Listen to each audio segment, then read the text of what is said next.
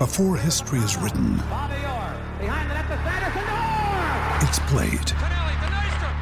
Before it's frozen in time, it's fought one shift at a time. Before it's etched in silver, it's carved in ice. What happens next will last forever.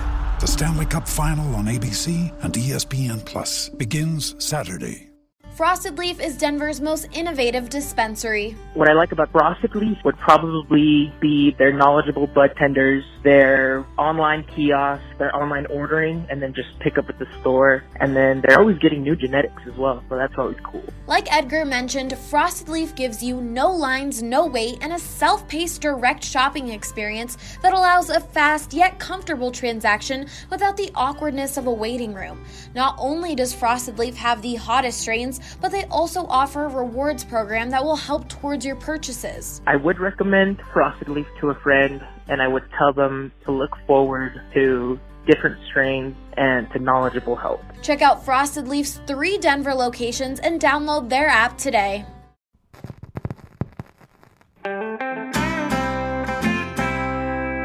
Broncos country is sitting in the south stands, drinking the Coors from Mile High. The best part of the weekend, hugging friend, having a good time when the orange and blue WIN.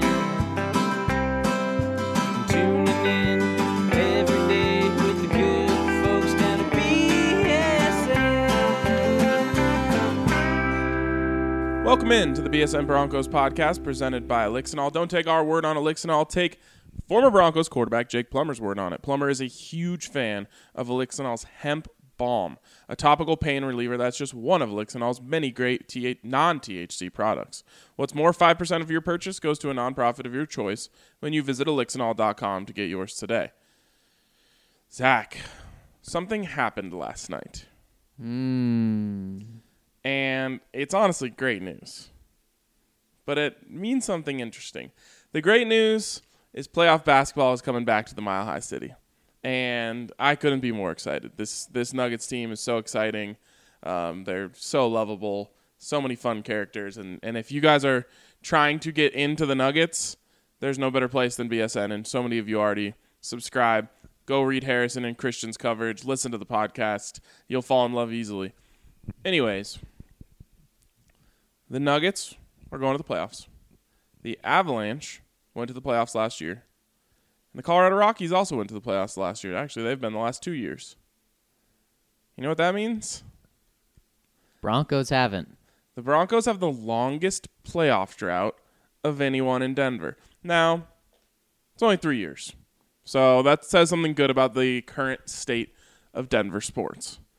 But man, it's really weird to see the most consistent and dominant franchise in the state be the cellar dweller of the state right now. So what's it been? 10 or 15 years since they've been in? That's what it feels like. I mean, can you believe they were holding a Lombardi trophy just 3 years ago? Isn't that wild? It'll never get less wild to me. No. And next year when we say it's 4 years, I'm still going to say, "Wow, it feels like yesterday." Yep. It feels like yesterday, but it also feels like the whole world has flipped upside down since then. The 3 seasons since, it it it's incredible just how long that feels. And that's because Broncos aren't used to that. Broncos clearly aren't used to not making the playoffs, but really aren't used to back-to-back losing seasons. As you know, the first time in what four decades that's happened. It's just not the Broncos that everyone's used to. Do you think when John Elway retired, obviously we were both in Colorado, but I don't think any of us were listening to sports talk radio or reading the, the local beat writers. Do you think three three years after John Elway retired, everyone was saying the same things? Like, can you believe they were hoisting their second Lombardi trophy in two years, just three years ago, and now they're here? Yeah. Yeah. Especially with them, with that team, back to back Super Bowls. They and had a uh, plan in place. and- and how how many Hall of Famers were on the 2015 Super Bowl team? You got Peyton, you got Marcus Vaughn. Demarcus Ware, Is that obviously we think Chris should get more consideration right now? I just don't think he's going to get that. TJ Aqib? Ward, no. Aqib, yeah, I think Aqib will probably make it. borderline. So a full one, we'll give him uh, as We'll a Hall of it a half. Okay, so three and a half. I think he'll get in though. Offensive side of the ball, Emmanuel DT, no. That's probably it, right? Three and a half. So three to four, we'll say. What about on the 98, 99, or 97, 98 teams? Elway, Terrell Davis, Shannon, Sharpe. And then uh, S- Steve Atwater, are we giving that to him? I hope so. Yeah. Um, We'll do the same as uh, Aqib. okay, any of the offensive linemen? Nalen, uh, I don't think he's getting in. Yeah, probably not getting in. So, I mean, similar though, right? Trying to think if there's someone's gonna yell at us that we forgot someone. I I feel mean, like. Rod Smith won't make it. No, none of the wide receivers. Um, Yeah, there's gonna be Romo's someone. not gonna make it. Mm-mm. Wow, I honestly thought we were going to go through and there was going to be almost double the, the number of Hall of Famers. So, yeah. But I just think, like looking back on that with with a clear mind now, you say like, how could you have ever expected the Broncos to stay great after losing John Elway, the greatest quarterback in franchise history? Right. And I think 20 years from now, we'll look back and say, how did we expect the Broncos to stay great after losing Peyton Manning, And one I, of the top five best quarterbacks of all time? You're you're exactly right. We're gonna look back and say it was only three years, and when you lose uh you, one of the best ever, it's going to take time to find his replacement. Whereas right now, it's well, John Elway messed up with Brock Osweiler right after he left, then he messed up with Paxton Lynch right after that, and then he tried to go. Uh, the Trevor Siemian route and the Mark Sanchez route and the Brock Osweiler route again. Uh, and then he finally landed on his Joe Flacco potentially. Maybe it's next year or two more years before they draft someone else, and that's when it is. But in reality, you don't just find great quarterbacks that can lead you to Super Bowls year after year. It it does take time. It just feels like this is forever. Yeah, and, and then it's also crazy to think that it took the Broncos 17 years to win a Super Bowl after John Elway retired. Right. For being the championship organization in town. And in a weird way, it doesn't feel like it was that long. Yeah. Like it felt like the Broncos were just consistent. They were good. Obviously, they had some down years in there, but it didn't. I'll put it this way: when they won Super Bowl Fifty, it didn't feel like, oh, finally they won one again. Yeah. It's been so long. Yeah. You know, isn't that Right. weird? It it didn't. And those first what? Those first six or seven years after John retired, there wasn't much drama, just in terms of on the field, off the field. Pretty meh, in the organization, pretty uh, steady. And then you have the AFC Championship game. In what? That was 2005? Five. Yep. and that was drama filled, obviously. And then what? A year later, they draft Jay Cutler, and then everything just takes off from there. In the past over a decade has just been so entertaining in, really in has. whatever way you want to take it. It's unbelievable the the highs and the lows and how many times ESPN has had to be at the Broncos facility and, and just getting the national coverage. Is that a result of? I don't know. I- I think that's the one of the reasons why it doesn't feel like it took that long. It was entertaining almost the entire way, and as much as I love baseball and as much as I love going to Coors Field, when the Rockies are bad, there's no entertainment. It's not entertaining anymore. It just stops mattering. Exactly. That doesn't happen to the Broncos. and I think that's why the seasons kind of go by fast and the off seasons are filled with hope and then the season comes again and it's just like rolling. And that's why 17 years without a championship goes by and you don't feel like, wow, thank God we made it through that drought. There's always hope with the Broncos, and there there isn't necessarily with other teams.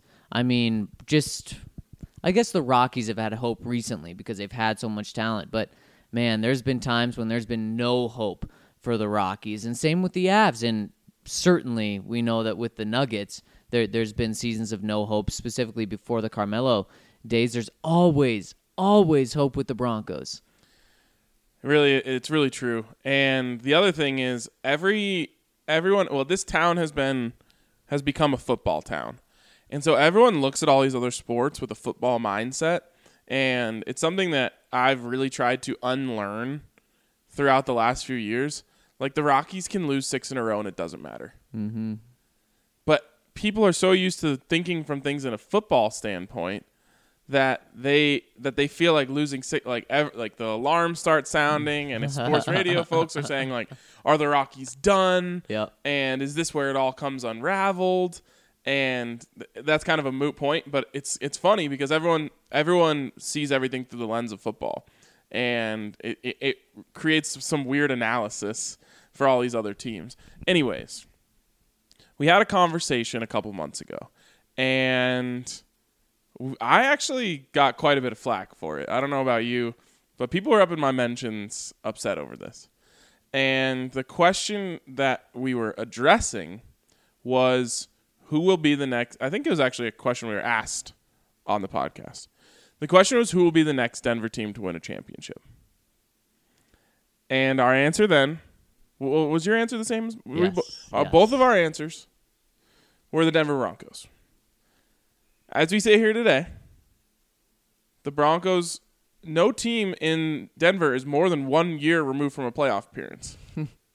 or, well, the Nuggets obviously will be as soon as it starts. Right. And the Broncos haven't been there in three years, and in fact, they haven't even made the play. they- haven't even been competitive or close the last two years. It's been a thousand days. Has your has your tune changed at all?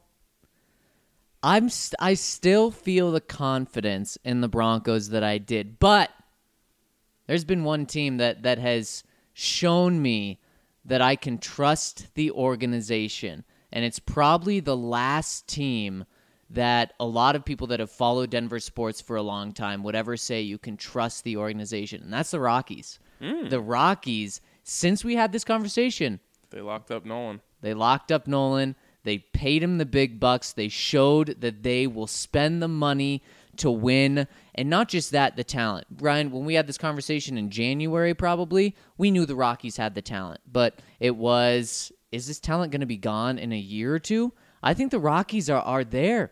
I think they know that if they put a good product on the field, Colorado's going to support them, and that is certainly the case. And so it's a good investment to lock up these guys. So right now, with the talent that's on the Rockies, I got to switch. And I got to go hmm. I got to go the Colorado Rockies have the best chance at bringing home a championship and and I, that says something when the Nuggets are right now the number 2 seed. That's a take. And let me just say, as I said last time, but I'll say it again in case we have new listeners. I so badly hope you were right.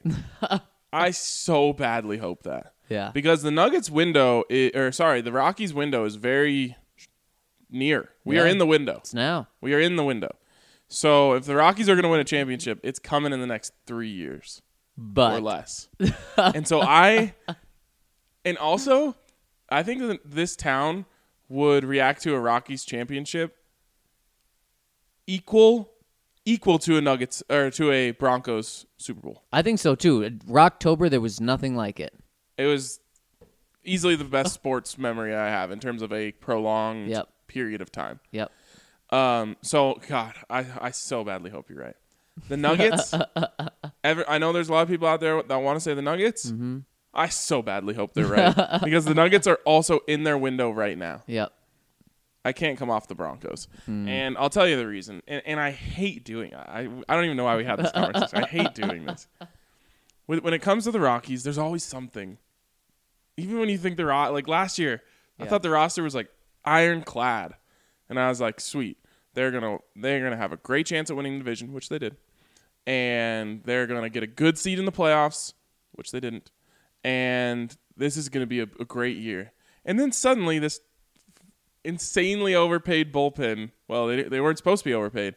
Just like fell apart. And, I'm- and like, there's so many moving parts in baseball that I just Mm-hmm. Yeah. can't count on anything. Yeah. There's nothing I can count on except Nolan, Nope. and that doesn't get you very far in baseball. So Right. it's not that I don't believe in them. It's just that I don't feel comfortable putting my faith in that whole roster where something's not going to fall off. Like, what if starters four and five just suck this year? Yeah. and they just can't fit like they can't get the rotation or whatever. I'm gonna touch wood on all of that. that one I just I hope so badly that it's true, but I just I have such a hard time with the roster. And when you when you talk about one person in baseball not being able to do it all, I think, well, in football there is that position. And I think with Joe Flacco, he's he's not that guy it, it, right now. But then I think, well, he has been that guy. It, I can't say that he can't be that guy. Right now, do I think he's a guy that is going to carry any team to a Super Bowl? No, I don't think so. Can he? I I think if he's put with the right tools and the right system in the right place, he can. And right now, the Broncos are giving him that system that he won the Super Bowl and They're giving him, they're trying to give him an elite defense and an offense that that's just capable. Capable of scoring 10 points in one game when the other team is held to 9 and capable, I believe Joe Flacco can put up a 31 point game against the Chiefs, especially when we talk about the Chiefs having no defense. Um, and, and it's not going to be the Peyton Manning 2013 offense that gets it done, but Joe Flacco's done it. And so I think yes, the the the Broncos don't have that quarterback right now that's going to do it year in and year out, but they have the quarterback that can do it here and there. I, I agree. And in fact, of all the Denver teams, they have the the one guy who's done it. They're the only team in Denver that has a guy who has done it. Yep, I mean, that's a good point. the Avs might have a guy on their roster who won a cup or something. I don't think so though. and not um, not nearly as important of a role. Right. But that that that has nothing to do with my analysis here. um, the Nuggets. Again, I, I so badly hope I'm wrong. They just ca this team came about in the wrong era. This team could win a championship in a lot of different eras, but not in the super team era. Hmm. And again, I hope I'm wrong, because you better believe that I'll be texting my buddies in the Bay Area when the Nuggets and Warriors meet up Oh, in the Western. Conference Finals, Oh, saying please. saying you don't want this smoke. These Nuggets are different. You've never seen a team like this. You better believe I'll have the hope. But uh, when I'm when I'm analyzing it, I'm just saying, yeah, wrong era, came about at the wrong time, and it sucks. yeah. So again, I'm just worried about those two windows passing, because in all reality, this is the best Rockies roster probably ever, or the closest they've ever been to to a complete roster that could actually win a World Series. And the Nuggets the same way. That 07 team, if they knew how to inbound the basketball, they might have done it. but then I just say, okay, well, if those two windows pass, and, and the Avs, love the Avs, mm, couldn't e not even going to make the playoffs this year, which is unfortunate after making it last year. feel like they can't get those two steps forward put together. Yeah. Um, So then I'm just like, uh, then I'm just back to the drawing board, and I'm just saying, where, where's the next team?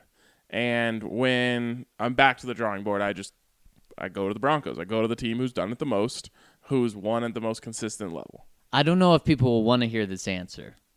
But does that mean that the the Broncos lock another championship up in the next 3 years, 3 4 years since that's the Rockies window, that's the Nuggets window right now, or are we talking a little further down the line and it's not as much hope for Denver sports fans? That's exactly what I'm saying. Is there's probably not if it's not the Nuggets or Rockies, it's going to be a while. Hmm. And hate to say it, like I said, I'll say it a million times. I hope I'm wrong, but I think that that that there's a very good chance, and no one can even argue with this because winning championships is are is extremely hard and takes a lot of different things going your way.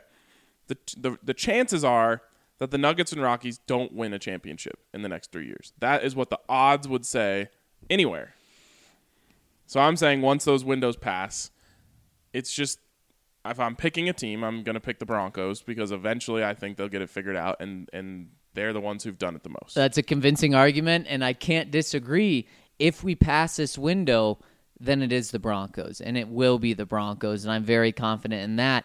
I guess I'm just putting all my eggs that the Rockies will pull one off. They'll pull one off in the next three or four years. I feel like the baseball gods owe it to us. yes. this town, if the Rockies get rolling, and even last year they didn't. They like were never consistently good enough to get everyone on board. Yep. I'm talking about leading the division in August and then into you know into early September. Like if that's happening and and they're consistently winning and not falling apart at the end of games like they did last year. And, and honestly, if they would have just not done that last year, they would have won the division.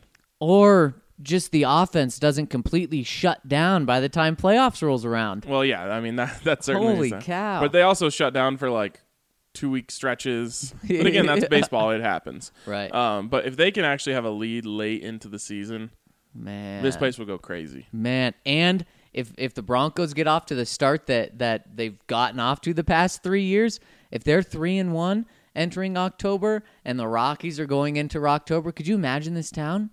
Broncos were six and zero the last time the the uh, Mm. the Rockies were in, well before this last year against the Brewers when they played the Phillies that year uh, in 2009 I believe it was.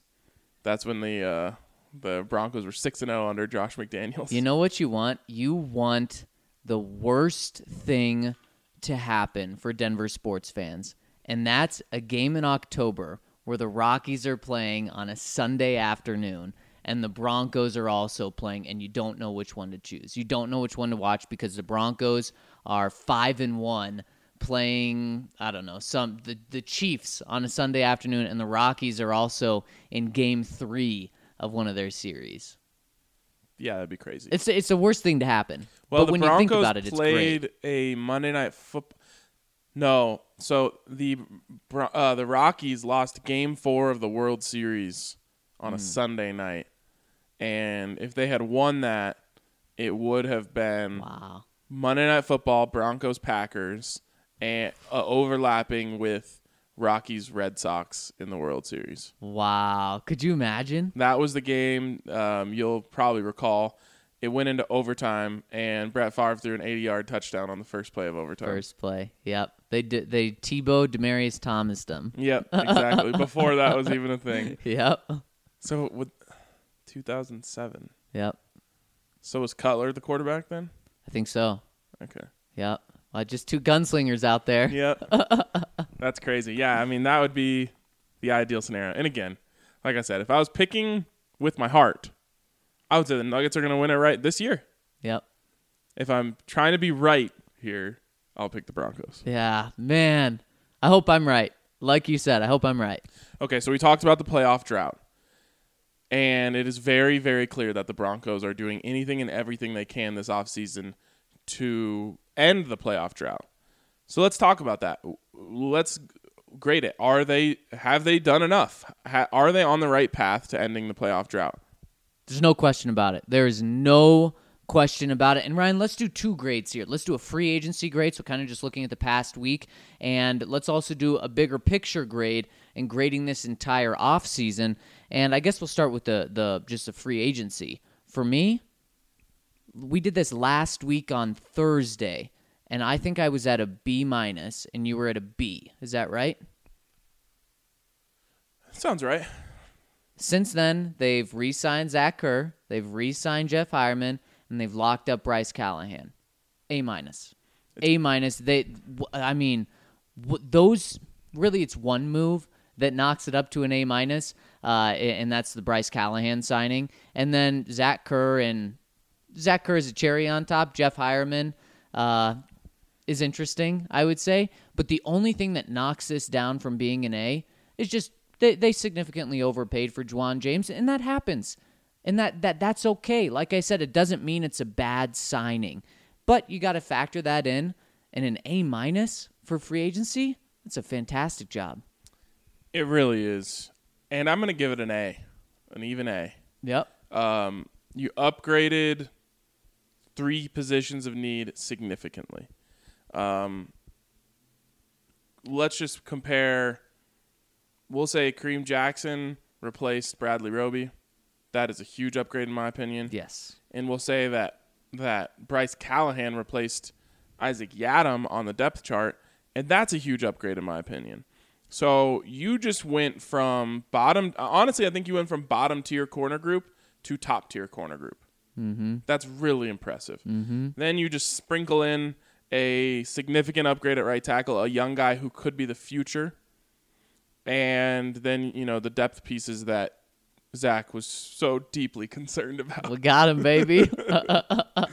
Not to mention, you still have some room to do something. We'll see what it is.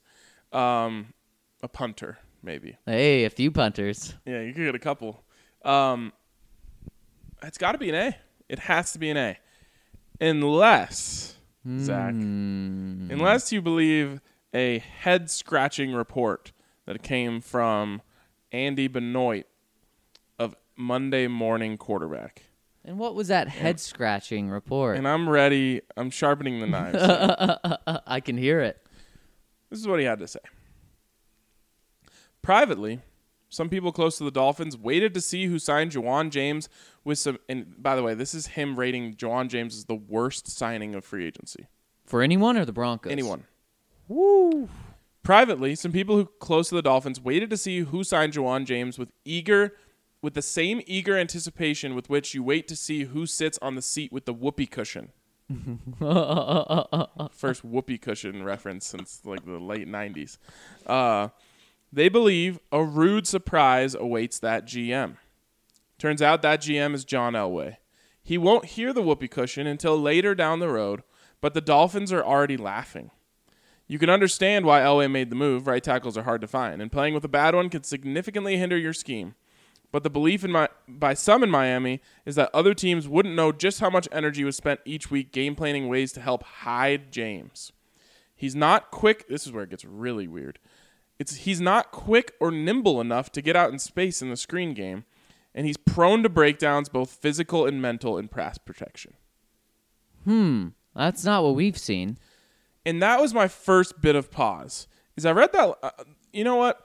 You can pull off the he doesn't get the game thing because there's we can't really we don't know we're not in the building. Right. It's kind of like the Kyler Murray thing. Like Charley Casserly can say that report because there's no way to disprove it. Right. Then you go out and say he's not quick or nimble enough to get out in space in the screen game. That might be his greatest strength. Andre did a full film room in which a category was just about how good he is at getting out in space. Yeah, you're losing me on that one. And Right? that's something we can tell. So that was my first thing where I was like, that's a head scratcher. Um, and, and, and when I really started thinking, this is a a pot shot from someone who worked with this guy who had some issue with him leaving, right? Yeah. And Miami was one of the teams interested. Ja'Wuan James told us that. They were one of the teams interested in bringing him back. Not to mention, the Broncos tried to trade for him last year, and they held on to him, you know, with their with their hands clenched, They with their knuckles white. Yep. If this guy was just such a liability and you could have gotten a third or a second round pick for him last year, why did you not do it? And they paid him last year too. They paid him a fifth year option. Yep. So that gave me pause. But you know what really brought it all around for Uh me? oh, what? Who's the Broncos' assistant offensive line coach? Chris Kuper, Where was Chris Kuper last year? Miami. you don't think that if Chris Kuper was sitting up there and John Elway went by and said, "Hey, what do you think of Ja'Wuan James?" He, if Ja'Wuan James was such a liability on the offensive line last year that they had to spend the whole week figuring out ways to hide him, you don't think Chris Kuper would have shared that information with John Elway? Yeah, that's the. I mean, everyone says Mike Munchak uh, needed to sign off on Ja'Wuan James, and of course he needed to sign off on him. But Chris Kuper needed to sign off on him because I Ryan and I've also heard uh, a, a different report uh, questioning Ja'Wuan James kind of off the field, more love for the game, not not any off field concerns. But shouldn't Chris Kuper know that? I mean, Chris Kuper's worked working with, him for three years. yeah, on a daily basis, he knows him inside and out as a player, as a person. That's that's got to be the ultimate safety net. And so if Mike Munchak signs off on him because of his film and Chris Kuper signs off on him because of everything he knows behind the scenes, you feel good about it. I'll tell you what, I reached out to a source last night and asked, what did Chris Kuper say about Ja'Wuan James? You know what they said? What? He was pounding the table hmm. for Ja'Wuan James. Hmm. Not just signing off and saying, "Yeah, he can work." He said, "Go get him. You got to go get him." There you go. So, with all due respect to MMQB and Andy Benoit, and you know, I'm sure he worked hard on that piece. I feel like the natural follow up would have been to reach out to Chris Kuper. Once you got that information from someone close to the Dolphins, whether it was someone on the staff now or Adam Gase, Right. who you know is probably looking for people to blame for why his offense, his special offense, was so terrible in Miami. Whoe- whoever it was, I just feel like the natural follow up would have been to reach out to Chris Kuper, because Chris Kuper, sure, is he going to give you a bit of a slighted, uh, you know, a positive opinion um, towards Ja'Wuan James because he's now with the Broncos? Yeah, of course.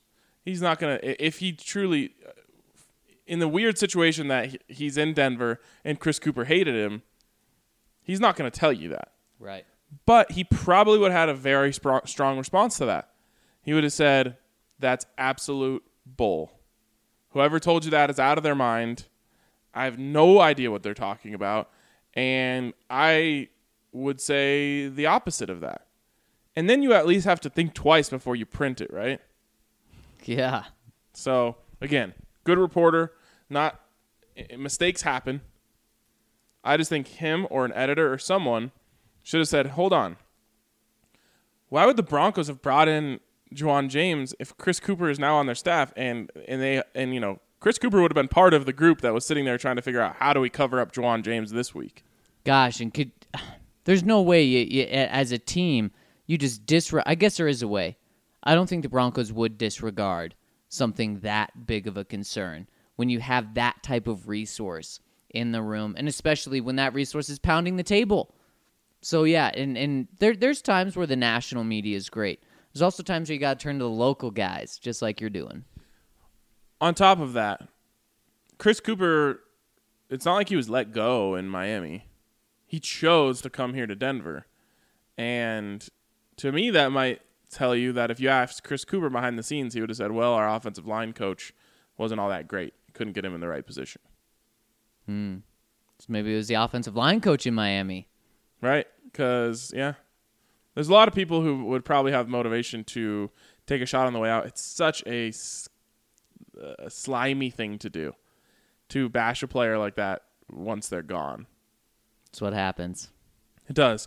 So, anyways, I just had to. I, I we started talking about Ja'Wuan James, and I remembered that, and I'm like, all right, let's let's get the facts straight here. There's just no way the Broncos would have brought him in with the with the knowledge. It's not like unless Chris Kuper's job was to come to Denver and deliver the whoopee cushion. I'm pretty sure The, Bron- ultimate plan from Miami. right. I'm pretty sure the Broncos knew exactly who they were getting in Ja'Wuan James. Yeah, and from from meeting him last week, he seems like a guy that you want in your building. Yeah, exactly. It's not like like he doesn't seem like a guy you'd want to take a shot at. No, no. Weird. All right, so we're both given A's. You give it A minus for free agency. What about the offseason as a whole? And I would say that starts the very first move of the offseason was firing Vance Joseph. A, A. My grade goes up, and it's not just the the moving on from Vance Joseph. It's what you did after that. It's getting your top two candidates, and right now, and this could change once the season starts. This could change next year. Right now, John Elway did a fantastic job identifying head coach candidates. I mean, the guys that didn't finish in the top two still got jobs in other places. Brian Flores, uh, Zac Taylor, and uh, Chuck Pagano is now the defensive coordinator in Chicago. Every single person he interviewed got a high ranking job, uh, and three out of the five became head coaches. And right now, I love what I've seen from Vic Fangio. I think he really is uh, a perfect fit for this Broncos team, not just on the field and what he brings to this defense and what he can create this defense to be, but what he brings off the field and his type of leadership, the no bull that he's going to bring, the accountability that he's going to bring, um, the death by inches. That's what this team needs because it it has been lax in that building to say the least, and he's going to straighten that up. And then on top of that, you get your second, uh, your runner up for the head coach in Mike Munchak. And you get the best offensive line coach in the game. And look what's already happened. He's been huge in bringing Ja'Wuan James to Denver. Vic Fangio's been huge in bringing Bryce Callahan to the Broncos. So these guys are already helping you. Real quick, just one more thing. Wouldn't Mike Munchak been able to see on film that the Dolphins were scheming to to protect Ja'Wuan James and cover him up? Exactly. Wouldn't any football mind be able to see that? Especially the best one. Even Andre would have been able to see that. Not like discounting Andre, but when he did the film room, he would have said, in, at times, the Dolphins looked like they were compensating for his weaknesses by doing X, Y, and Z. Exactly. Never happened. Uh, anyways, I want to go back to when we were covering the coaching search. And everyone knows that on the first day we said it was going to be Vic Fangio. Um, then there in the middle, we we especially I fell in love with the idea of Zac Taylor. But I want to keep that in context in the sense of that was thinking along the lines of a rebuild. I was saying get Zac Taylor, get him a young quarterback, go through the learning curve, go through the bumps in the road together, have an offense that's curated exactly to what this QB wants to do, and then go get it. If if you had told us before the coaching search, the Broncos are going to do anything and everything they can to make the playoffs this year, I would not have said hire Zac Taylor. I would have said probably hire either Vic Fangio or Mike Munchak. And then if you had said, look, Zac Taylor, you're going to get a hodgepodge coaching staff, the best he can get, etc. But Vic Fangio is going to be the head coach. So you're already going to have the best defensive coordinator available as your head coach.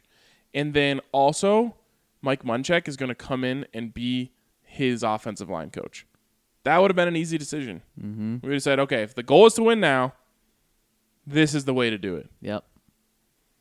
And then if you threw in also they're going to get a uh, an upgrade at quarterback who if Munchak works his magic on the offensive line can have a lot of success. Oh, and they're going to go get an offensive coordinator that perfectly fits what Flacco wants to do. And Fla- and Flacco perfectly fits what the offensive coordinator wants to do. That again would have been a pretty easy a pretty easy decision. So, with that in mind, I, I give them an A. Right. I also give them an A. And right now, what did we say since the middle of last year? There needs to be a plan. If you're sticking with Vance Joseph, you need to have a plan to get a new quarterback. You need to have a plan uh, to uh, upgrade your offense. There needs to be a plan. Then, once it was clear that Vance was on his way out, there needed to be a plan. And not just who you hire, but what you do after.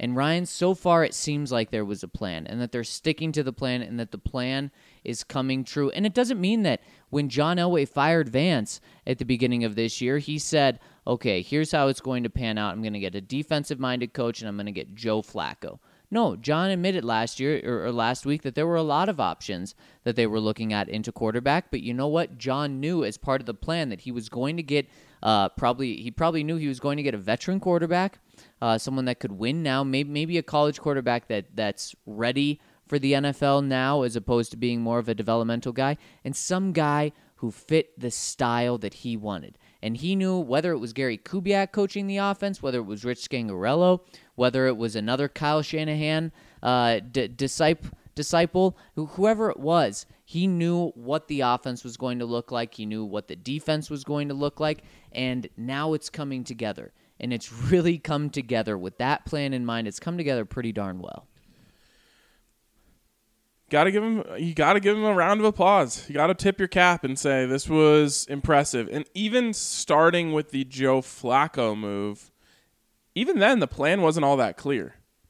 It was all of the things we just said about the coaching staff, which when you put together the coaching staff, it was pretty impressive. When you add that onto Joe Flacco, you're still saying, okay, what exactly is the plan here? I wrote a whole column about it. I said, mm-hmm. okay, this makes sense if you have a plan. Like the deal was good, but what's your plan? And then the plan comes to comes to, comes together in free agency. And suddenly the plan is so clear. And I plan to write a, another column about what that plan is this week. So make sure you stay tuned to bsndenver.com for that. Um, but it's it's the everything adds up. There's nothing that makes you sit there and scratch your head and say, "Why did you do this?" and that that can't always be said. Not only just for the Broncos the last couple years, but also just for organizations in sports. Like a lot of things don't add up. Why are the Giants trading away their good players and hanging on to Eli Manning? Like, are you rebuilding or are you hanging on to the to the pa- like? Not everything always adds up, and I truly feel like every single thing the Broncos have done this offseason adds up. And it hasn't added up in the past few years.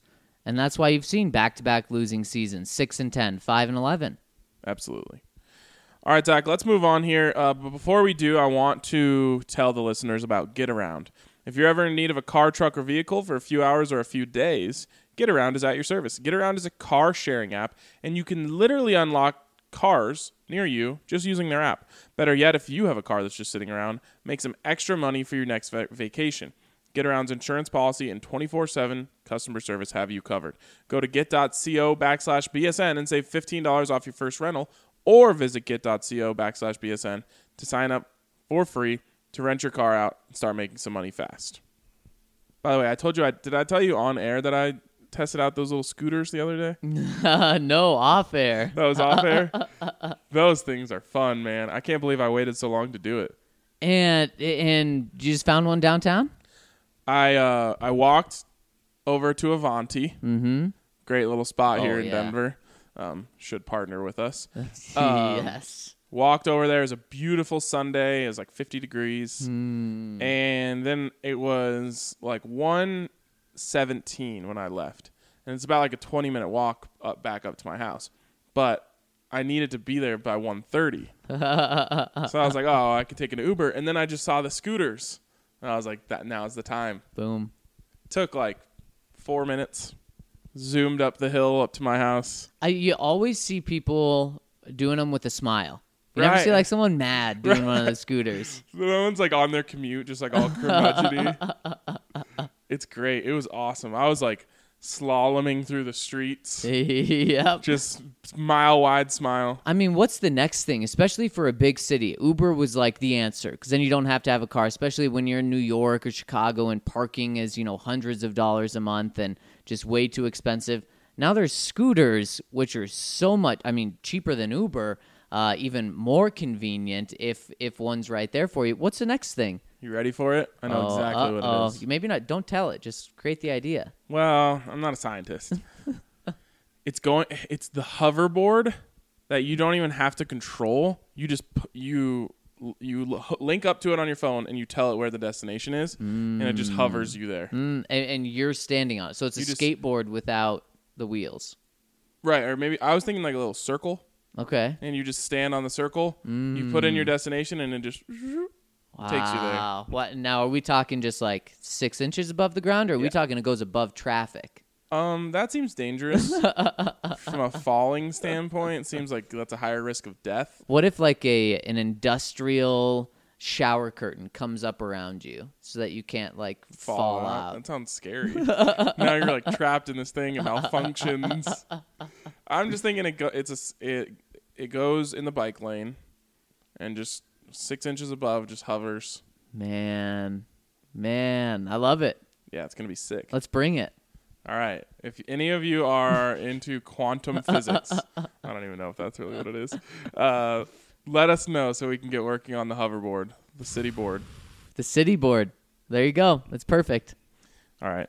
Let's get into uh, some questions here. Do you have the first one? First one coming in from Tom, thirty-five sixty-five. He said, "Heard something about interest in Darron Lee at linebacker for a fifth-round pick on a local radio station. Has anyone heard anything with regards to this? Would it be worthwhile endeavor and give more flexibility for draft picks?" What do you think? Well, Darron Lee uh, from the Jets, he was.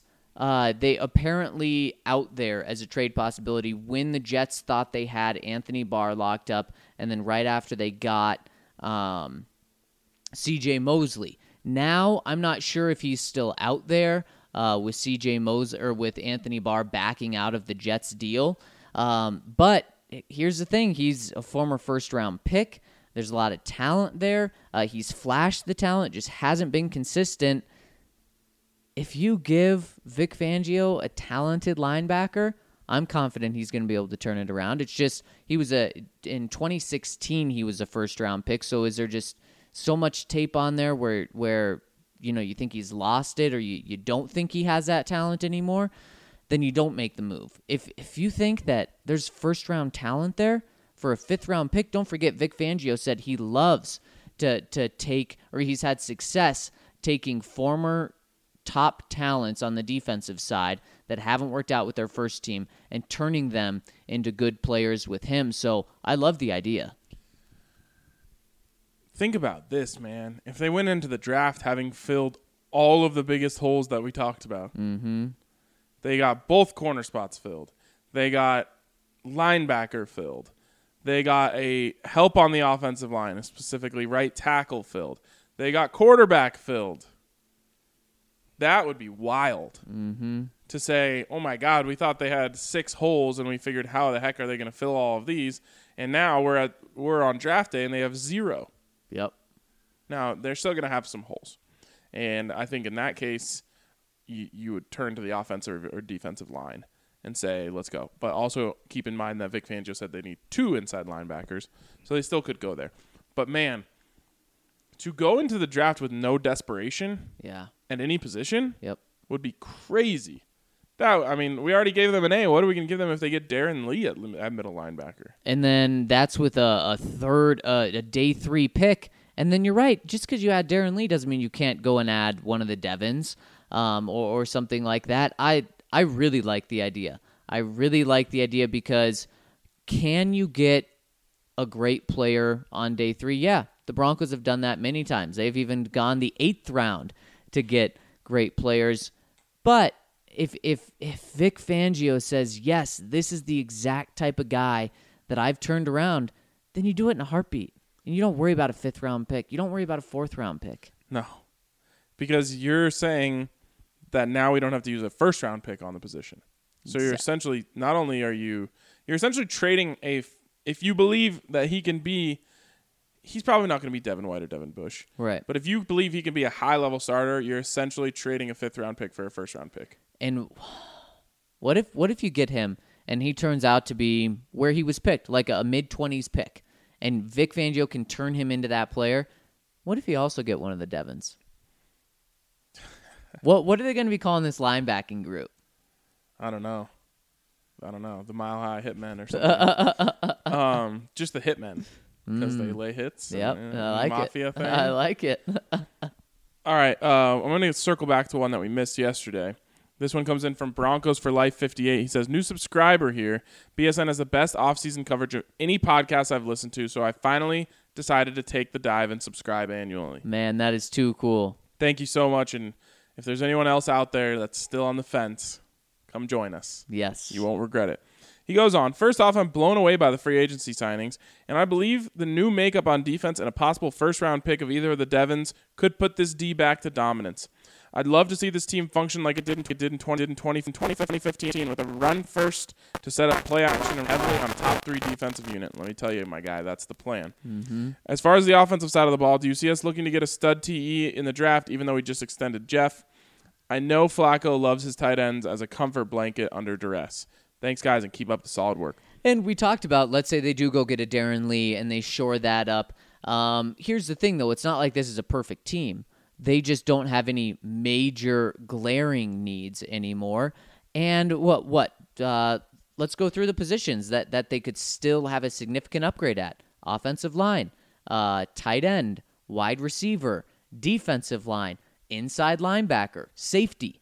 That's six positions that they could still heavily upgrade. And so that allows you to not force any of those in the draft, uh, but you can go get it. And one of those positions is tight end. Tight end, I think that's the maybe not the very bottom of that list, but on the lower end, because I think they probably still have a lot of hope in Jake Butt and a lot of hope for Troy Fumagalli, while knowing that they have a solid starter, at least in their mind, a solid starter in Jeff Heuerman. That's my new dark horse pick. dark horse pick of the day is uh, is tight end. in the first. Yeah, Hockenson. Best player at the position. Now, why are you Hockenson over over uh, Fant? Well, he's just a better better all around player. Um, I don't think you're giving up much on the receiving side for a much, I mean, a vicious blocker. Um, really, like Gronk is a good blocker just because of how big he is. Hockenson is also huge, not Gronk size. A great receiving option, and then also a just ferocious blocker. Um, someone is going to be really happy they got him. Now, I think it's going to probably end up being someone who feels like they have a more complete roster. But it's kind of like I think I've used this analogy before, but it's kind of like in the fantasy draft, right? If you jump in the third and get the best tight end on the board, you like don't have to think about tight end ever again. and you're just so happy. You're getting like 10 to 15 points out of your tight end every week. Yep.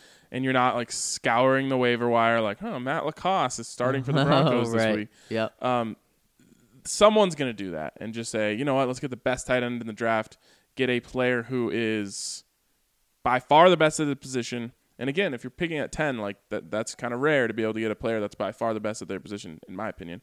Um, and, and then you just move forward. I just feel like the Broncos, I don't know, maybe they say like this is more, this is uh, really important to Joe Flacco. And we're not only getting a great tight end, we're also increasing the value of our investment in Joe Flacco. That's why I have it as a dark horse. Dark horse does not mean I think they're going to do it. It means I see it as an option. I see what you're doing though. You're picking a new dark horse every day so that you, you called it once Right. draft comes around. I'll just come back to this podcast. I'll say, "Remember when I said?" And I'll even I'll take the clip and I'll say, "I said it." I'm curious what day you're gonna say punter in the first round is your dark horse. Hey, you know, having a guy who can flip the field is an investment in this defense. I was gonna say when you're playing this defensive style of game, you need someone. Um, but so far, I think my dark horses have been. It started as offensive line, then I moved that into a light horse.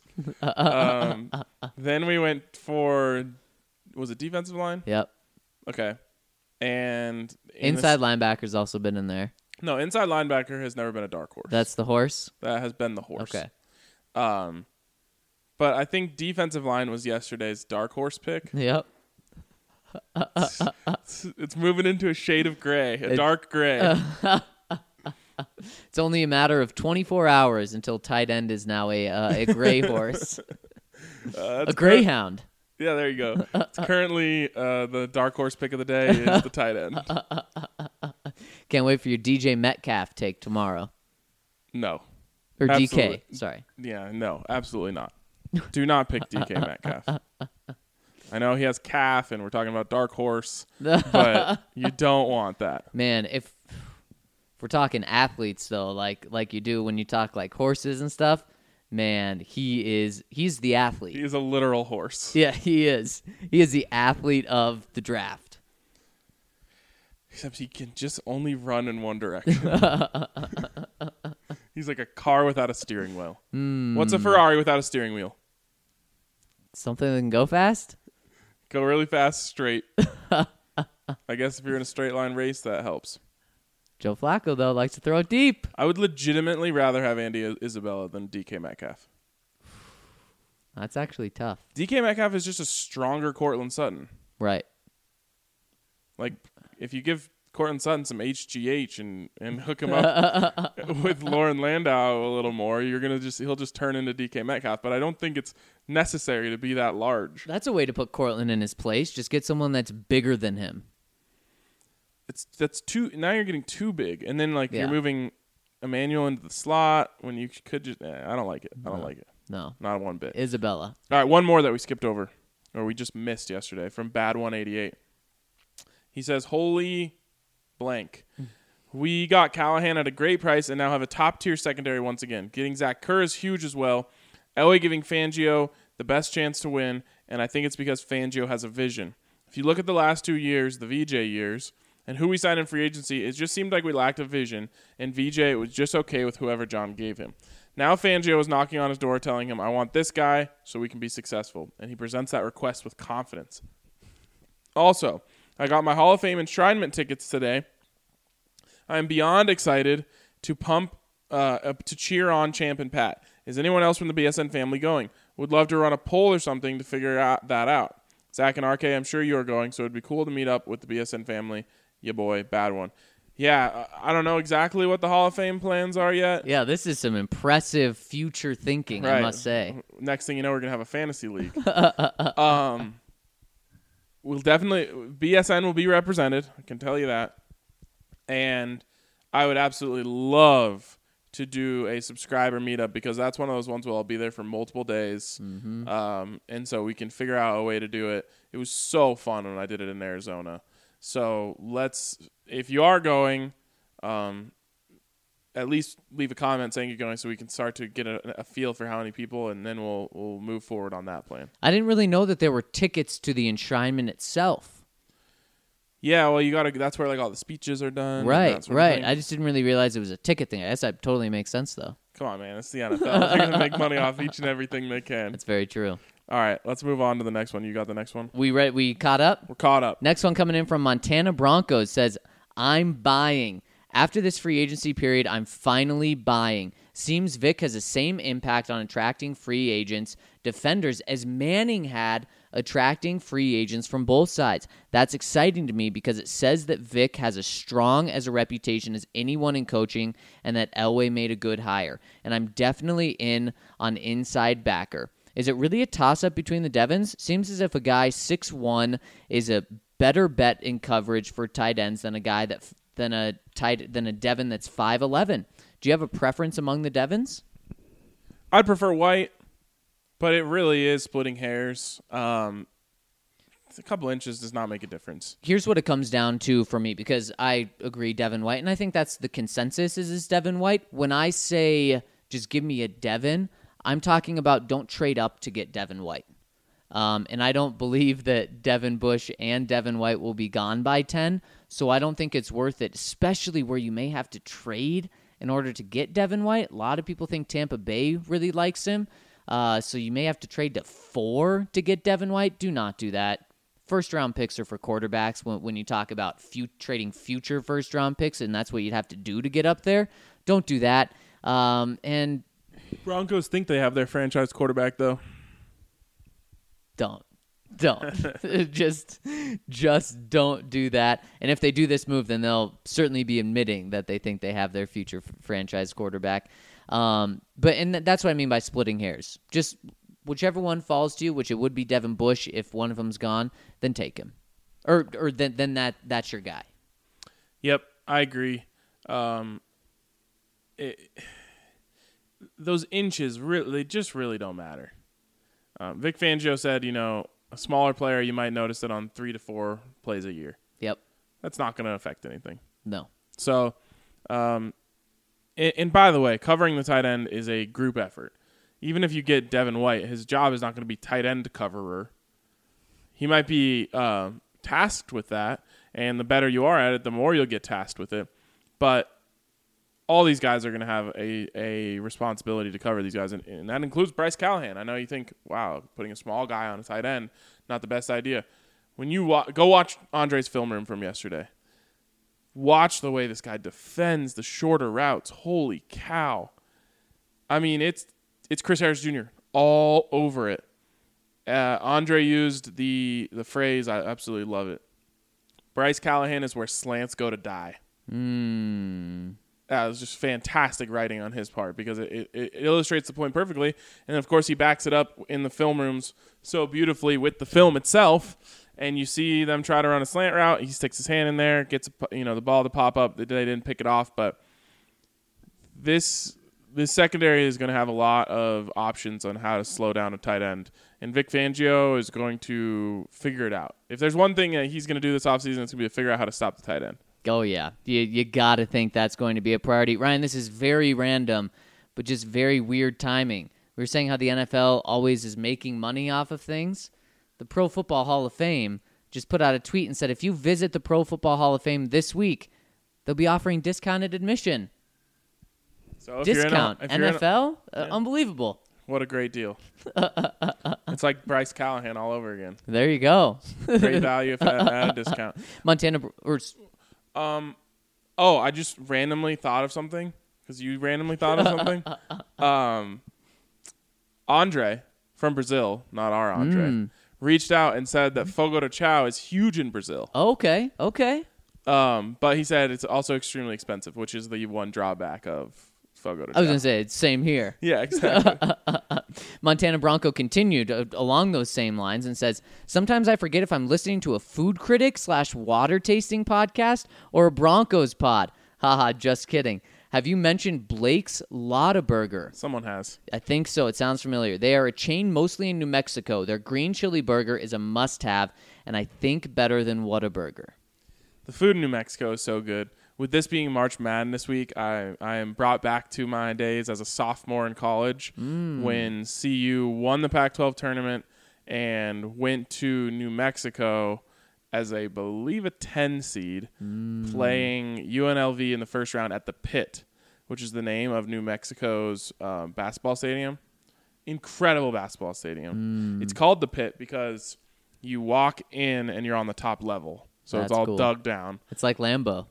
It has all black ceilings, so it gives it like this kind of like almost like Showtime Lakers Yeah, feel. yeah. Uh, and then of course they do the Showtime lighting where everything's in the dark except the the uh, court. Man. Oh, one of the one of the, one of the most fun trips of my life to Albuquerque, New Mexico. Who knew? Man. And then I- Good food? And I also had this queso green chili burger at this place that was so good. I couldn't tell you where it was, but it was incredible. Just stop after queso green chili and anything.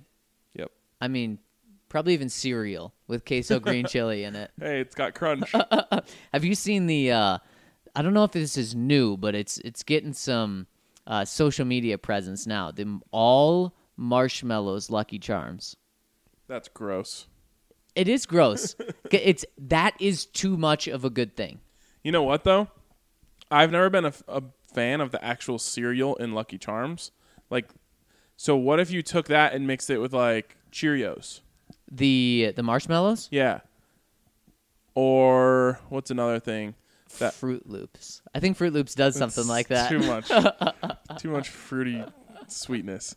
What about like Life cereal with marshmallows? That'd be killer. That would be killer. That's that. I think that's why they invented that. Are you a uh, a regular life guy, cinnamon life guy? Cinnamon Life is by far the most underrated cereal in history. I honestly didn't even know that there was growing up. I didn't know there was a like not a cinnamon life.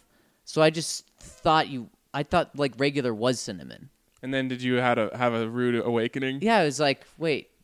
Someone, someone like had to mention that I was eating the one that wasn't cinnamon. I was, what are you talking about? It's not cinnamon. Cinnamon Life. We just opened Pandora's box. We, we haven't done cereal conversations on this on this pod before. Cinnamon Life's the most underrated cereal ever. I actually, I, I can agree with that. It's probably the best cereal ever, and it doesn't get it doesn't get the respect it deserves. But it has a long lifespan. Right, it holds up. I'll, I'll say that. My favorite cereal as a kid, cinnamon toast crunch. Mm, I guess I like cinnamon in the morning. I think I've only had cinnamon toast crunch maybe once. Are you sure you're not lying and you've never had it? I think you just. I, I saw maybe the have gears, never had it. I saw the gears turning in your head where you're like, I'm not going to admit I haven't had it. Okay, I I've had it without milk, like just as a, as a snack. But then you're missing out on the cinnamon milk that you get afterwards. That's it. Sounds really good. It sounds really good. I Man. maybe maybe getting some cereal on my way home. this day is crazy. we're, we're planning a day where you're gonna have cinnamon toast crunch for breakfast, I can do that. hot pocket for lunch, and Cadbury egg for dessert. Doesn't sound too bad. Although, I think our friend on Twitter yesterday helped us debunk the hot pocket thing. It's just not worth it for me to try. I've been the real winner this whole time. nope, he admitted that my point was right when I said we're not rating hot pockets highly. Hmm. We're not saying that they're amazing. We're just saying it's something that you should have had. It's a passage. Right, exactly. It's just something that you need to be able to say, I've had a hot pocket. It was good. At what what I can guarantee in- you won't say it's bad. It's probably true. At what time in my life do you have to have it by? Not not in my life, in a person's life. You know, if you're talking to a three year old, you're probably not shaming them for never having a hot pocket. I mean, this is very late in, itself, but I would say by the time you leave college, you definitely should have had a hot oh, pocket. so I, I'm not too far out of the game. I mean, honestly, I, I was originally going to say 10 years old. Hmm. But then I was thinking, like, ah, some people, uh, and I'm sure you're one of them, grew up in a household where you just weren't served that type of food. And I, I actually was in that same boat. Yeah. But I would, my friends' houses, yeah. well, I mean, pizza rolls, hot pockets, fruit roll-ups, gushers. Yeah. yeah. Just whatever it is. I mean, and when I would go there, you better believe I'm not missing out on any of that stuff. Like you have a sleepover, you're like, mm. all right, let's have Lunchables, let's have hot pockets, let's drink a whole bunch of soda, because when I went home, it was you know, like kashi cereal. exactly. I, exact same way. But my thing was I could only handle one of those each time. You know, it's like Oh, oh, yeah. I got I got I got to splurge right now. or else you'd, you'd be the one who's like, I have like a sugar stomach yeah. But man, you just you, you got to stop naming all these new foods. How do you eat your fruit roll-ups? or yeah, the fruit by the foot, fruit roll-ups. Oh, no, Yeah. f- What's the difference? Fru- is there a difference? Wait, now I'm confused. I think they're the same. Fruit by the foot's the thing that comes in the twist up thing and you Yeah. unwind it. So first, you gotta pinch the end and just whip it as hard as you can. Can you do that? Oh yeah, dead serious. then that actually separates the uh, no way. the fruit roll up from the like parchment paper that's in there. then you just take it and kind of just like roll it up a little bit and just Oh, take bites out of it. No, no. I was afraid. I you're gonna be like, so I take out a fork and a knife and I slice off little one inch pieces. No, I, I just, you know, I enjoy it. It takes me, it takes me a long time to complete it. Yeah, this is. I could go through probably four by the time you finish one. Man, I so many things I haven't had since I was so little, like cinnamon toast crunch, fruit Oh roll-ups. man, all the good stuff. What about the one that was just cookies? The uh, the Cookie crisp. Cookie crisp. Never had that. Literally, just you're just having cookies for breakfast. What's better, that or marshmallows? What do you, do you mean better or worse? Uh, either one. Um, I guess the cookies probably have some flour in them. there was like these s'more ones that I had once that had, um, it was like it was like Captain Crunch with chocolate Mm. meets Lucky Charms because it also had the marshmallows in it. Wow, was it Captain Crunch brand? no, like, was it wasn't. But that, I'm just telling you that's kind of the, the type of cereal it was, and it had like a little chocolate filling on the inside of it. Dang. So good for you. Oh man, that sounds amazing. And you like Cheerios, right? There, are- whatever. You mentioned Cheerios. I love honey. Mm. So I'd actually rather take regular Cheerios and put my own honey on it. Oh wow, I didn't know that was a thing. Oh yeah. I also didn't know, just like life, I didn't know there was a difference between regular life and cinnamon. I just thought Cheerios were honey nut Cheerios. So that's just the most famous brand of Cheerios. right. And then it took me probably like 10 times having both of them to be like, why are these ones worse Man, so than many. these other ones? Did you ever have Oreo O's? That's why I was going to bring up the Cheerios, is because Oreos, that one you're not, you don't feel as bad as eating like the. Uh, the cookie one because that it looks like a cookie. Yeah, this one you're like it's cereal shaped. It Yeah, can't be that bad. It's just, just a Cheerio with some better flavor. Okay. I don't know how we went so I far have down no this. idea. How did we get to cereal? Uh, From Blake's Lotaburger. All right. I don't well, know. Cereal is the new thing. That's going to be, it went from Hot Pockets to burgers. Now we're on cereal. Just wait. Just wait. All right, from Bleed Orange Blue. I feel better with the signing of Callahan. Callahan reminds me a lot of Chris Harris, and it helps to still have Chris on the team to give him more tips to become Chris Harris 2.0. Is Chris Harris going to be in on that if he doesn't have a contract? Hmm. Not quite sure. He goes on, I still have doubts on offense. I'll have to see for my own eyes if Flacco really has a chip on his shoulder, if that's all talk.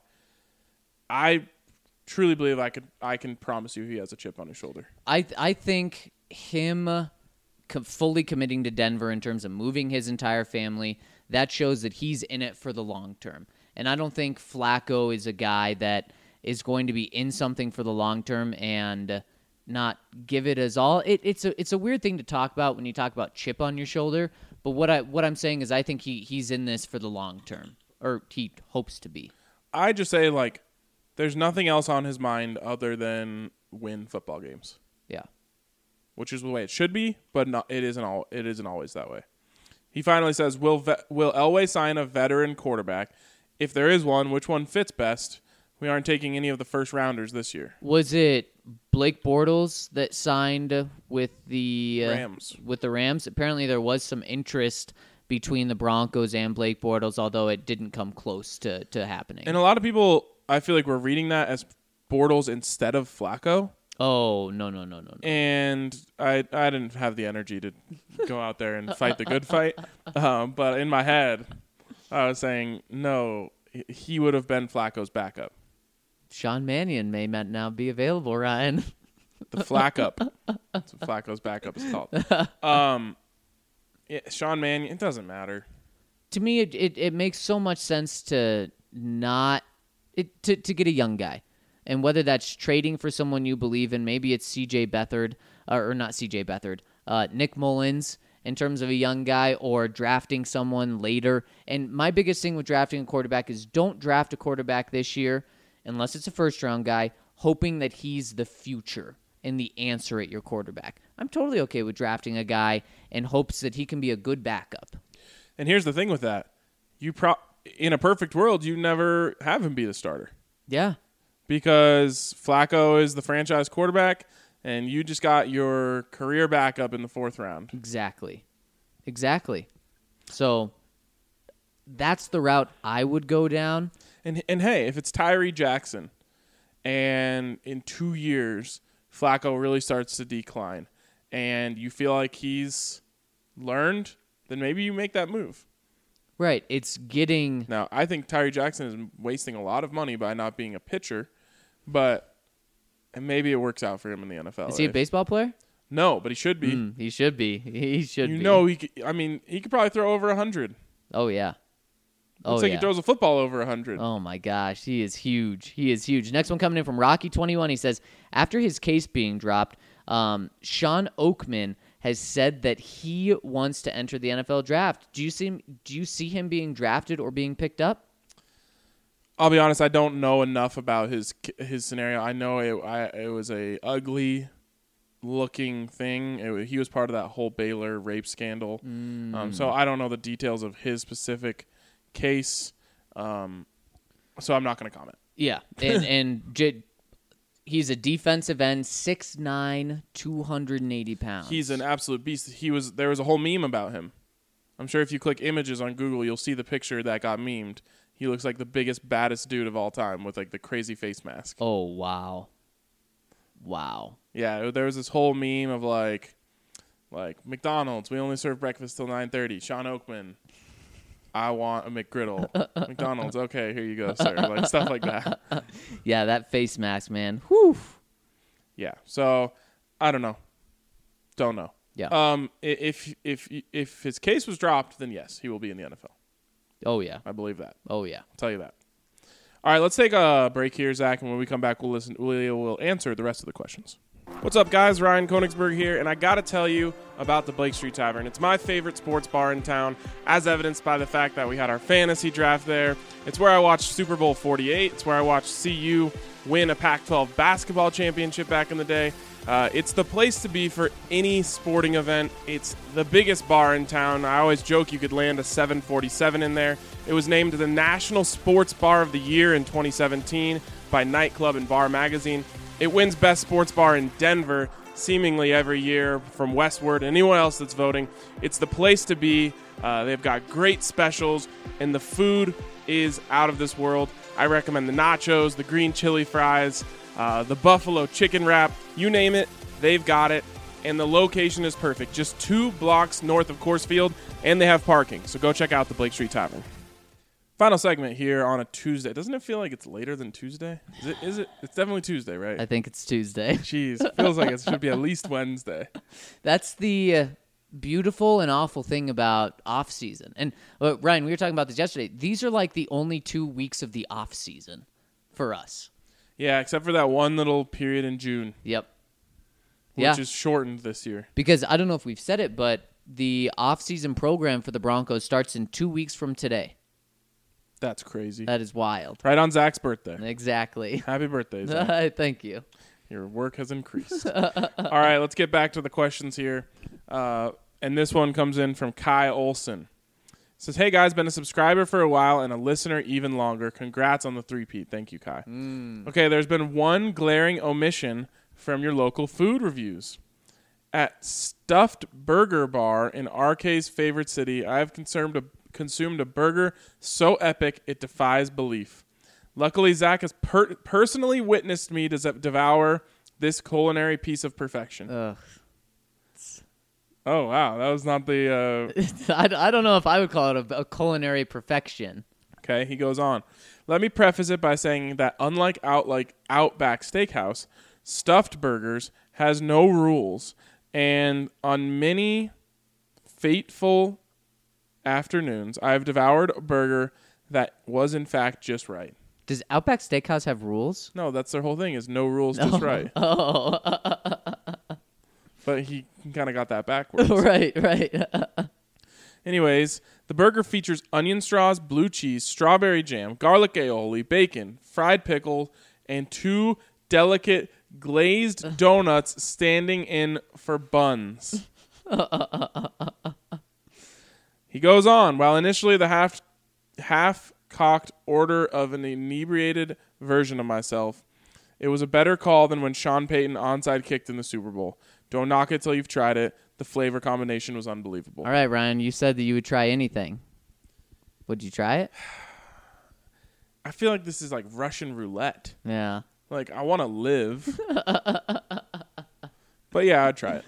I mean, it's it's not it's not the the donuts as buns that gets me. It's when you it, it's really the blue cheese. And I love blue cheese. Wow, I that's lo- what knocks it off for you, huh? with with all the other sweet stuff. Well, yeah, blue cheese. It's so it's so strong. It needs a sweetness to counteract yeah, it. and I guess you know when you when you go with the strawberry jam on a cracker and you put the gorgonzola on it, it's a good combo or something like that. Oh yeah. Maybe it's a similar. I used to do this one with brie, brie cheese, and then like this walnut syrup type of stuff. You drizzle it over the top. And the, is the brie melted? oh yeah. Oh, there's there's not much better than melted brie cheese. Cooked brie cheese, you just do the classic with the honey on top, and you get the nice baguette to put it on. Oh my god. By the way, did you see? I tagged you on Instagram. Oh no, I didn't look at it. I need to. This it's the uh, is it the fogo? It's no, it's the raclette. The, the, the the cheese where they heat it up. They heat up the half wheel of cheese and then slice it down onto your. oh my gosh, it's uh, Zach's watching it live here. it's uh, oh it's you. Oh here we go. Here we go. Oh my gosh, what is this? Just a melted. They take the cheese and they put it almost under like a little like blowtorch so it melts the top layer, Oh my. and they just gosh. slice it off onto your. I've never seen a piece of cheese look like that. Oh yeah, Okay, you would love, love my microwave string cheese. You would love it. I mean, it's this just at the convenience of your house. Zach's string cheese surprise, The string cheese incident, some may say. string cheese raclette. That's what you should call it. There we go. It Or sounds what fancy. kind of cheese is string cheese? Is Uh, mozzarella. White? I, I don't know. I think it is mozzarella cheese. Yeah, I think so, so. just call it mozzarella raclette. It'll sound Dang. much. There we go. And then you you get to it gets crusty on top too. Yeah. I can't You'll be believe that's a trying it. that you eat. Anyways, he goes on here. For those with more traditional taste buds, Colorado's busiest independent pizzeria, according to the Pizza Today Hot 100 list, Oh, wow. is Fort Collins' own Krazy Karl's, whose signature pie north of the border features cream cheese, green chilies, and pepperoni. Well, I've I've never heard of the town that you're talking about, but the pizza sounds great. I, have you ever had cream cheese on a pizza? Yes. It's amazing. Why isn't it on every pizza? It is amazing, and this pizza is fantastic. Uh, the cream cheese balls are warm. Oh, they put the cream cheese on top. Yeah, Uh, is this your cheese? The cr- the one I had was in Lawrence, Kansas. I think Okay. I've talked about it before. Okay. They put a thin layer of cream cheese down, then they put the sauce over that, then the cheese on top. Mm, I'd have to try it, but you have to try this one because will. the the warm cream cheese balls like melt in your mouth. It's the best thing ever. Why can't Krazy Karl's expand out of that hellhole? Oh, you would if it made it to Boulder, you would fall in love. and obviously, you guys know I'm just kidding. Fort Collins is actually a legit town. Um, I'll try it. I'll try it. There we go. Just, I have to have a re- like. I, I'm I gonna do- need a, a different reason to go up there. I was gonna say you'll try it, you just won't be there to try it. No, no. Uh, like, there's got to be a good golf course around. God, it has to be one, right? Yeah. Or what about? I mean, it may have to be a few years, but when CU plays CSU, Ah, yes. That's actually not a few years. This year is in Denver. Next year is in Fort Collins. really, Fort Collins opens it, Yep. and then CU. No, then they take a break. Really? Do we know how for how long? Uh, yeah, I think they started back up in 2023. Oh, a few years. Yep, couple year break. So your heart's gonna be relieved for a few years. Yeah, a lot of stress off my plate. You know what would, would be great? So I think the Buffs have won. They won three or four in a row. It's really hard for me to keep track of all these wins. If it's three in a row, which uh, seems more realistic, it'd be really nice if they just finished five and zero before that break. that would feel really good for those two years. do you have to go back to the McElwain days? Is that the last time? Yeah, Bobo's never beat CU. Yeah. Not surprised. Just saying. Anyways, he goes on. Having lived in Little Italy in the South Bronx and been part of a ski team that traveled across Europe's slight flex, Big I can flex. safely say that Krazy Karl's blows any pizza I've ever had out of the water. Breweries like New Belgium, Odell's, Funkwerks, and Purpose also make for solid pre-games to any meal. Fort trying to, Collins, like sell me on the city right now? Fort Collins and Boulder both have good food and good beer. Very true. He goes on. I have plenty more complex Broncos questions to discuss, but I've used up my word count discussing food, and I'll simply ask if either of you have any Broncos memories specifically linked to food. Personally, I'll never forget my dad bringing a kindergarten me orange hostess snowballs prior to Super Bowl 32. A hostess snowball. That's something I for sure have never had. Uh, you're not missing out on anything. Is that like a Twinkie with uh, like coconut on the outside? you got part of it right. Okay. Um, but I'm pretty sure it's just like a giant marshmallow ball. oh.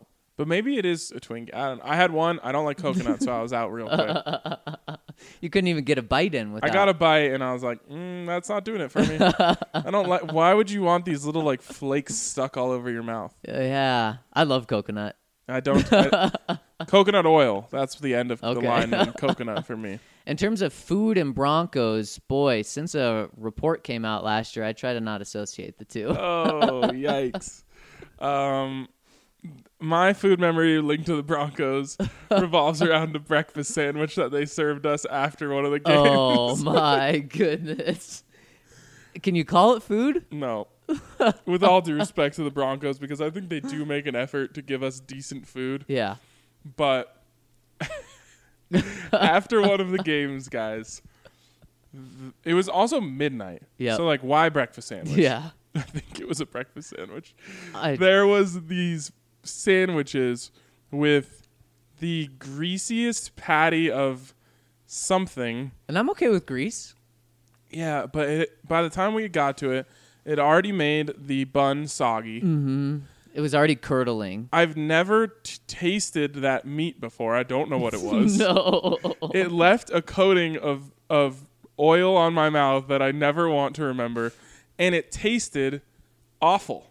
it it it was incredible. It it it met every single criteria of like terrible. And we're so hungry after those games, especially a late night one like that. I don't think either of us finished it. No, not even close. I think I, I took one bite. I was like, that was weird. Why did it taste like that? Let me try another bite just to make sure that there wasn't something like making me taste it weird. Second bite, I kid you not, guys. It's probably the worst thing I've ever eaten. Oh, no doubt. I can't think of anything else that, when I think about it, is that Es- bad. especially it was what slightly cool because it oh. was a few hours after the game. Man, any appetite that anyone has has now been completely quelled.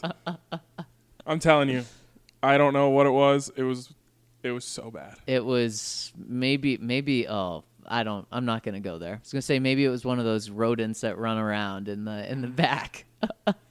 Where? What was the patty? That's what I'll always wonder. We got to stop thinking about it. I also think it was a little undercooked. oh yeah. Oh, Yeah. God. Anyways, that's my food and Broncos memory. I'm trying to think if there's any positive ones. Try to just not associate the two. I drank a lot of mimosas Mm. on Super Bowl 48. it was not working at the time. Was that before, during, and after, or did it start really during and after? Before, during, Mm-hmm. mimosas are far too happy of a drink to drink too far into that game. It's true. You you can't be doing something sad with a mimosa. And then I, um, after a few too many c- cold snacks, I was like, just not the nicest person to be around. And um, this is food related. The next day, is an apology to the people I was with, I made a incredible rack of ribs. Oh man, do you dry rub or do you? A little bit of both. Oh, Some dry rub with like some brown sugar in Oh, there. you gotta stop. A little bit of whiskey. you gotta stop. Now I'm hungry again. Well, gotta good. think of the rat sandwich and quell that. Oh, yeah, exactly. All right. Seth M chimed in and said, as a CSU alum, Krazy Karl's was the best. It was a staple of living in Fort Collins. Are you handling all this CU CSU talk right now? Hey, Ryan? I've got love for anyone who's in this comment section. Uh, there we go. There we go. um, I'm that pizza sounds incredible. it is. When you said balls of cream It is. cheese, it is. really brought it over the top for me. Or sometimes you just go with the cream cheese pizza. It's it really is, ama- and they have spicy ranch there too. Next time I make a homemade pizza, you know, how you make the little boblies. Yep, Definitely putting cream cheese on it. it's the easiest thing. Also, burgers with cream cheese, Oh yeah, like the classic Oh, from yeah. uh, Cherry Cricket yep, with the cream cheese and jalapenos. yep. Mm. Oh man, I'm dying. Yeah, me too.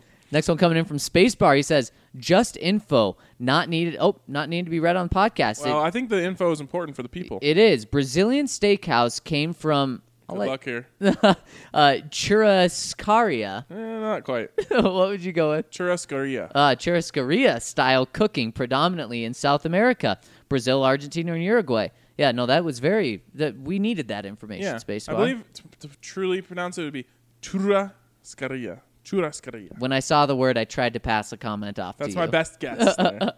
uh, from Bronco Duck, draft hypothetical. If Devin White is off the board at 10, would you prefer the Broncos trade back or draft Devin Bush at 10? If we trade back, Bush could still be available. However, what other positions do you see targeted in this scenario? He could still be available. I think that's the perfect way to put it. If you're trading back, you're not trading back with the intention of drafting Devin Bush. Um, other positions, I think the six that I laid out that we laid out earlier, I could see offensive line, I could see tight end. Mm, dark horse. I actually can't see receiver. I, it's a Nope. position of need, but I can't see receiver. Defensive line and inside linebacker. So I guess those are it's four because I, I mentioned safety in the group of six earlier. I don't see that in the first round. Got to agree there. Um, next one here comes in from. I just say just stay at ten. Pick Devin Bush And get a pick top Ed 10 Oliver. player.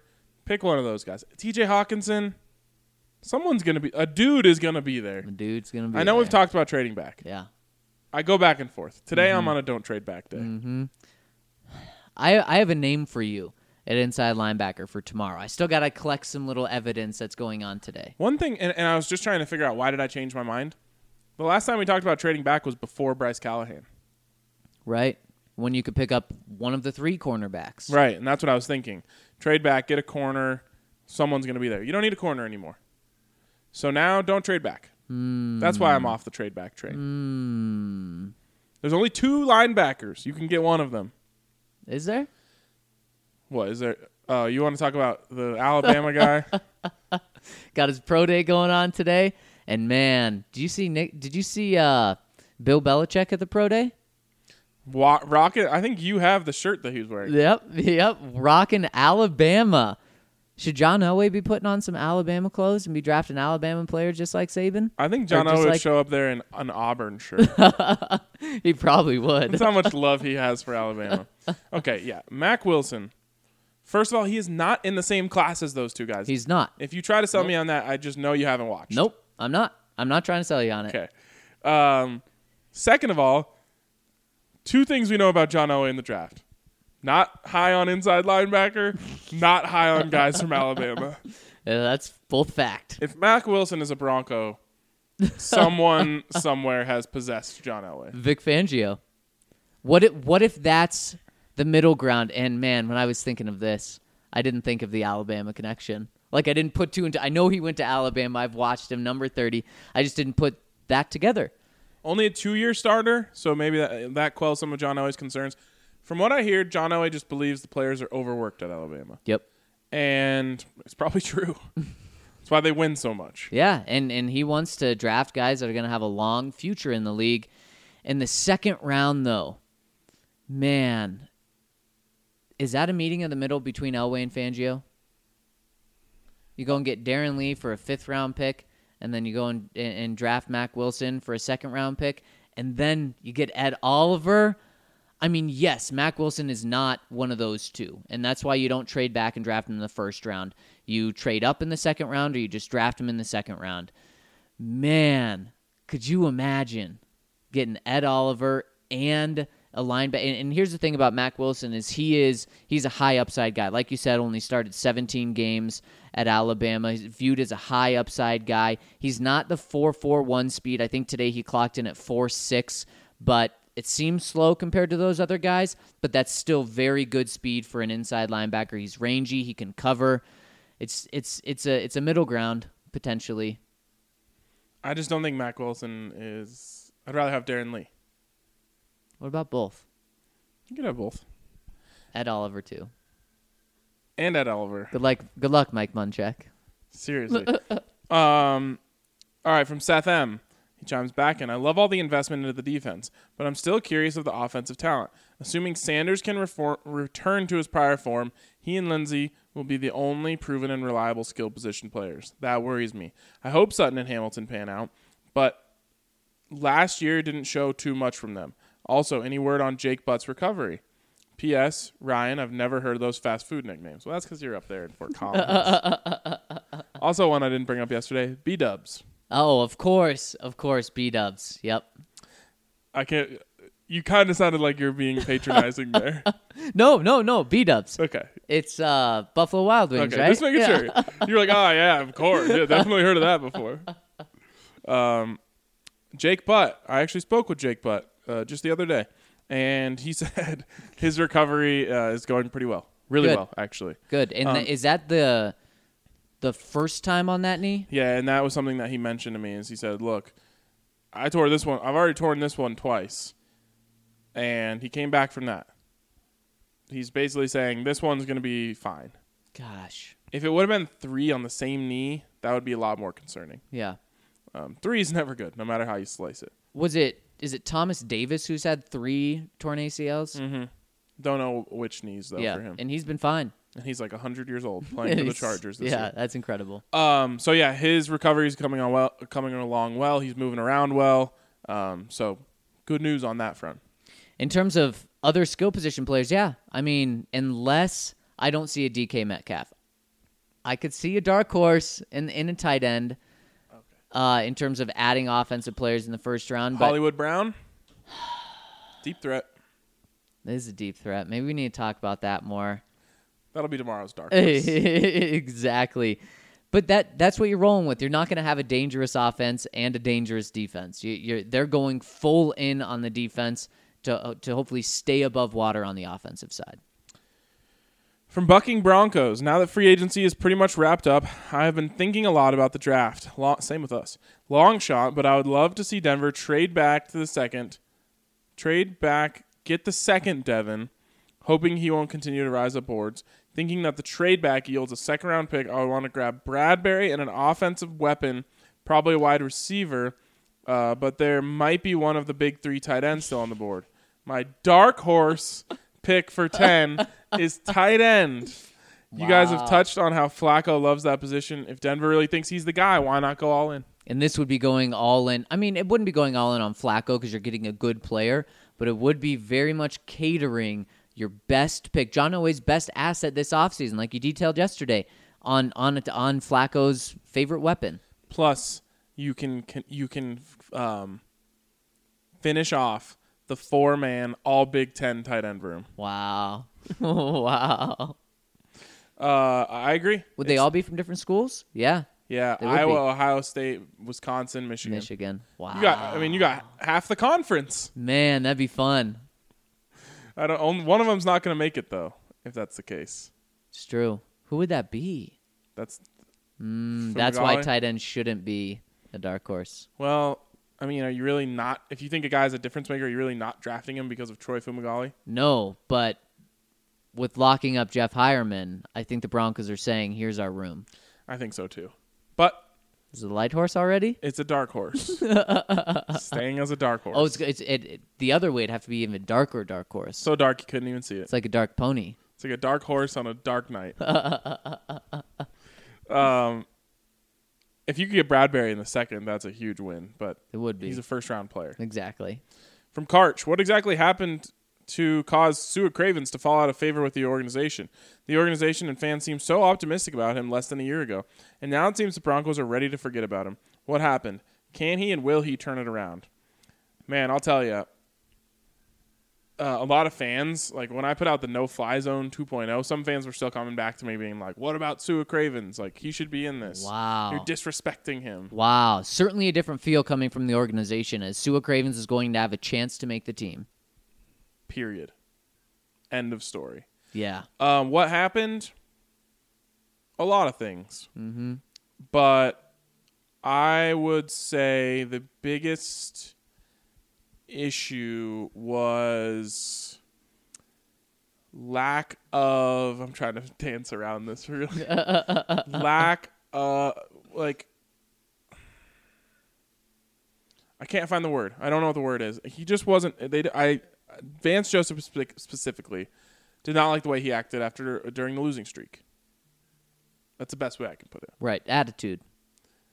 Attitude and and you want guys who t- who feel a certain way about a losing streak. Right. It didn't feel like they were getting. They didn't feel like they were getting that from him. Right. Yep. I agree. That was hard Yeah. Uh, because I don't want to disparage him. Like I don't want to go after Sua Cravens, but I, I try to explain that without without taking a shot at him. I'll say this: I'm I was actually surprised that it moved above the coaching staff. You know, with, with the new coaching staff, I thought I truly thought he was going to get a near fresh start, and it doesn't seem like it's going to be an, that. No. It's yeah, no. I don't I don't think he's on the team. That is crazy. Really is. And this last one here was from uh, Bad One, but we got to it. He commented on an old podcast, so I think we're done. There we go. Work is done here. Just like that. Got any more cereals on your mind? No more. cereal. I've listed every single one I could have ever. You a talked Frosted About. Flakes guy? Oh, I do like Frosted Flakes. Yeah. Frosted Flakes, Don't they have many varieties now? What's your least favorite cereal? My least favorite cereal. Hmm. I don't know. Is there a bad cereal? I don't really. They're also hard to good. they're mess- also good and sugary. Um, exactly. one that I was never uh, in love with was Apple Jacks. Never had Apple Jacks. Jeez, Is it too fruity? I'm not a big fan of artificially flavored apple things. That's very specific. What are some other examples? Like an apple lollipop or something like that. Like it's just not, I wouldn't oh, like that. Like, Oh, Okay. I would never reach for an apple lollipop. I don't even know if those exist. oh, except apple lollipops. What are the ones, the caramel apple pops? Oh, those are good. Yeah. those are actually fire. Uh, so I take back what I said about apple lollipops. But those don't even taste anything like apple. They're just like caramel and sour. exactly. Exactly. Which is great. yeah. I don't know. Something about Apple Jacks. I just, I didn't. I don't. I didn't. They like have the, they have the spots on them, right? Just like the Oreo O's. Yeah, like little red apple spots. Well, I'll stay are away the- from it. Oh, what about? Did you ever have grape nuts? Grape nuts, yes, that's like a healthy cereal. They're like just little like rocks. yes, then they dest- You're like, this is probably going to destroy my teeth, and when you're eating, you're like, yeah, this is destroying my teeth That's probably pretty low on my list. because I think that's a healthy one, right? Pretty sure they sink when you pour them into the milk. they do. is there anything grape about them? I think it. No, no. There's think- certainly something like nut about them or like rocks. I think there's an actual thing called a grape nut, Oh, and this is somehow a play off of that. is it a fruit? Let's look it up. Is it a nut? We're dragging the, the podcast on for no reason. Might as well keep going. Are they little rods or are they dots? I can't remember. So here we go. Grape nuts. uh, I was wrong about there being an actual thing called a grape nut. uh, grape nuts is a breakfast cereal developed in 1897 by C.W. Post, a former patient and later competitor of the 19th century breakfast food innovator Dr. John Harvey Kellogg. Breakfast food innovator, of course, Kellogg. You've got Post, that's a famous one, right? Yeah. And then you've got Kellogg's. Um, the cereal was originally prepared by C.W. Post when developing the product. It was a batter that came from the oven as a as a rigid sheet. He then broke the sheet into pieces and ran them through a coffee grinder to produce the nut-sized kernels. wow, amazing. Despite the name, the cereal contains neither grapes nor nuts. It is made by, with wheat and barley. So we're making beer or, or cereal. here. Post believed that the glucose, which he called grape sugar, formed in the baking process. This combined with the nutty flavor of the cereal is said to inspire the name. Another explanation uh, originates from employees at Post who claim that the cereal got its name due to a resemblance to grape seeds. Okay, that's kind of what I was thinking Okay, originally. right. Or grape nuts. Wait, so is it not actually even healthy? Seems like it's just bran. Why would you eat it then? I don't know, but um, apparently in Canada they like to use it in cereal. I mean, sorry, in ice cream. Yeah, that's what I was just going to bring that up. I'm looking at pictures. Every third picture is a picture of ice cream. What is the I guess just you just get a little that little hard crunch in your ice cream. Mm, whereas a lot of other things get wilty? Right. Ah, They're they're so rock solid.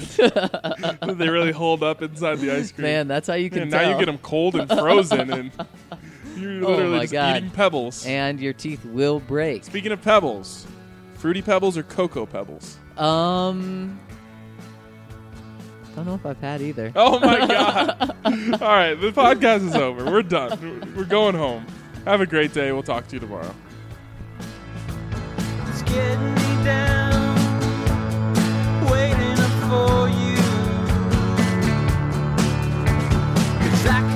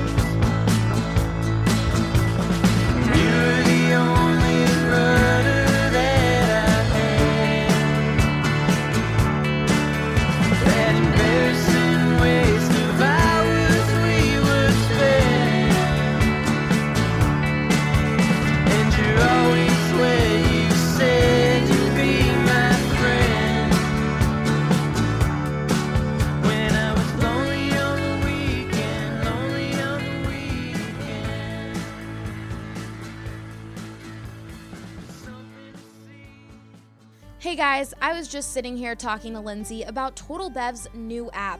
It's incredible. You can shop 5,000 different wines, 2,000 beers, 3,500 spirits, anytime, anywhere. Better yet, you can have Total Beverage shop for you and pick it up inside, prepaid, and waiting for you. Wait a second. That is so cool. So, can I still get it delivered if I use the app? Absolutely. I know you guys have heard of their delivery service. Total Beverage will deliver to your house within 90 minutes or less. We can even save you 10 bucks on a purchase of 50. Use promo code TOTALLY10 at checkout. What's also amazing, BSN fam, if you can't find an item you want, Total Bev will give you suggestions of similar items on the shelf. Or you can request a special item right from your phone. It really doesn't get much better than that. Remember, use promo code TOTALLY10 at checkout to save. That's T O T A L L Y 10. When I was lonely